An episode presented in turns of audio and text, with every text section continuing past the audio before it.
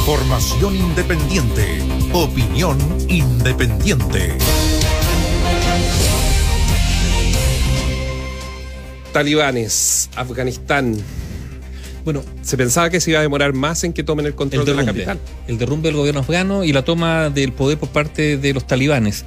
Ahora, hay muchos aspectos cruzados. Es bien difícil hablar porque son muchas las variables que están eh, eh, que habría que poner sobre la mesa. Uno es. de Occidente, sí. Sí, lo, primero que hay que decir es que eh, esto desestabiliza una región que ya de por sí es bastante frágil, con equilibrios muy, muy precarios y por eso hoy día hubo una, inédita reunión, por ejemplo, de los hablemos de los ministros de Relaciones Exteriores de Rusia, China y Estados Unidos, telefónicamente, conversando para ver cómo arman el, no sé si arman el pueblo, pero cómo lo sostienen tomando en cuenta, por ejemplo, que ya Rusia ha manifestado su respaldo a los talibanes, que China ha dicho que también les va a, colaborar. Y ojo, China ya dijo que podría ayudar a la reconstrucción de Afganistán, poner plata, como lo ha hecho en tantas partes del mundo para afianzar su, su influencia, digamos, en tantos países necesitados de, efectivo. Eh, ahora, esto es una derrota de Occidente, particularmente de Estados Unidos, 20 años, digamos, que terminan podríamos decirlo en nada, a pesar de que Joe Biden hoy día ha dicho que la meta no era construir una democracia, sino evitar el terrorismo, y que eso lo habrían logrado.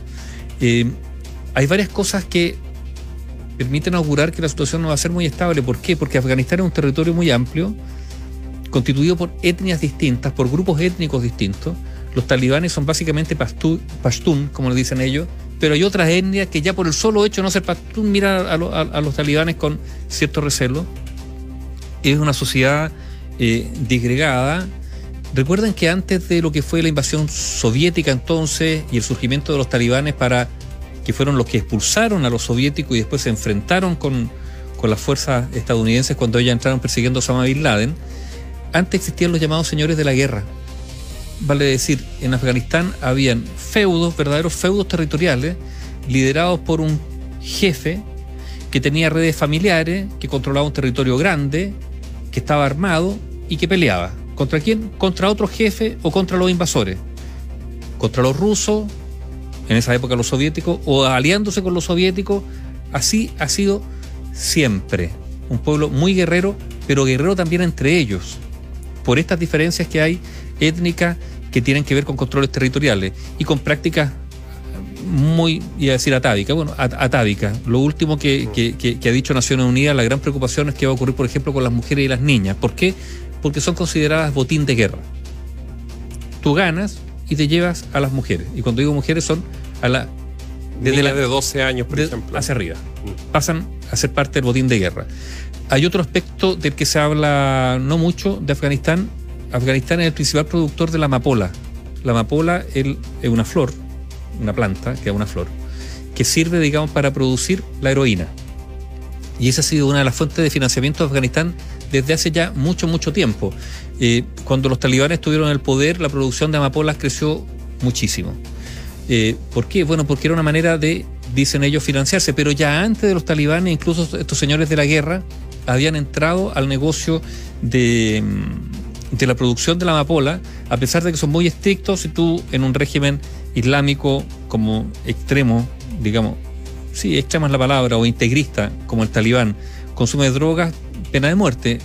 Pero los talibanes sí comercializaban ellos la amapola para financiarse y por lo tanto uno podría decir que aquí también se cruzan algunos aspectos económicos, digamos, de territorios controlados para, en este caso, el narcotráfico, la producción de la amapola.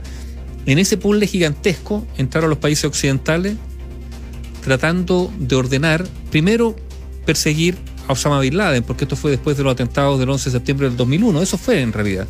Se van a cumplir 20 años. Se inyectó muchísimos recursos. Mira, tengo, Se inyectó muchísimos recursos que Antes del 2002, en la corrupción. La economía de Afganistán era una economía centralista muy pobre. Desde entonces, en prácticamente dos décadas, décadas su PIB se quintuplicó, pasando de los 4 mil millones a 20 mil millones de dólares, con un crecimiento de un cierto 66% debido principalmente a los recursos que ingresaron de la unión entre Estados Unidos y los países europeos que ponían recursos. ¿Y esa plata dónde terminó?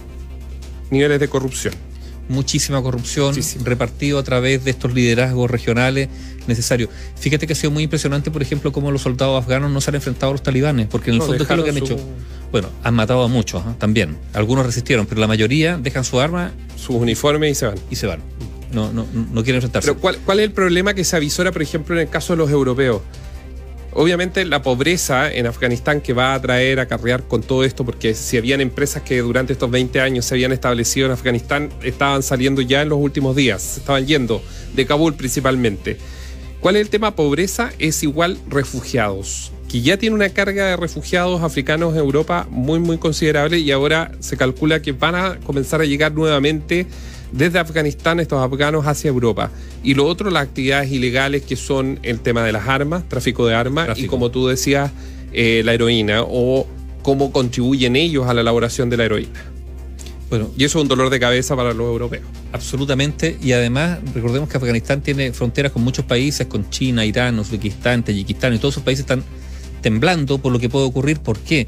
Por la eventual influencia que puedan tener los talibanes en sus regiones. Recordemos que China tiene una zona musulmana que no ha estado exenta de conflicto, hay acusaciones internacionales contra China, contra eh, la población yugur, que así se denomina, que estaría sometida, digamos, de acuerdo a las denuncias que se han realizado por parte de China, incluso a campos de concentración.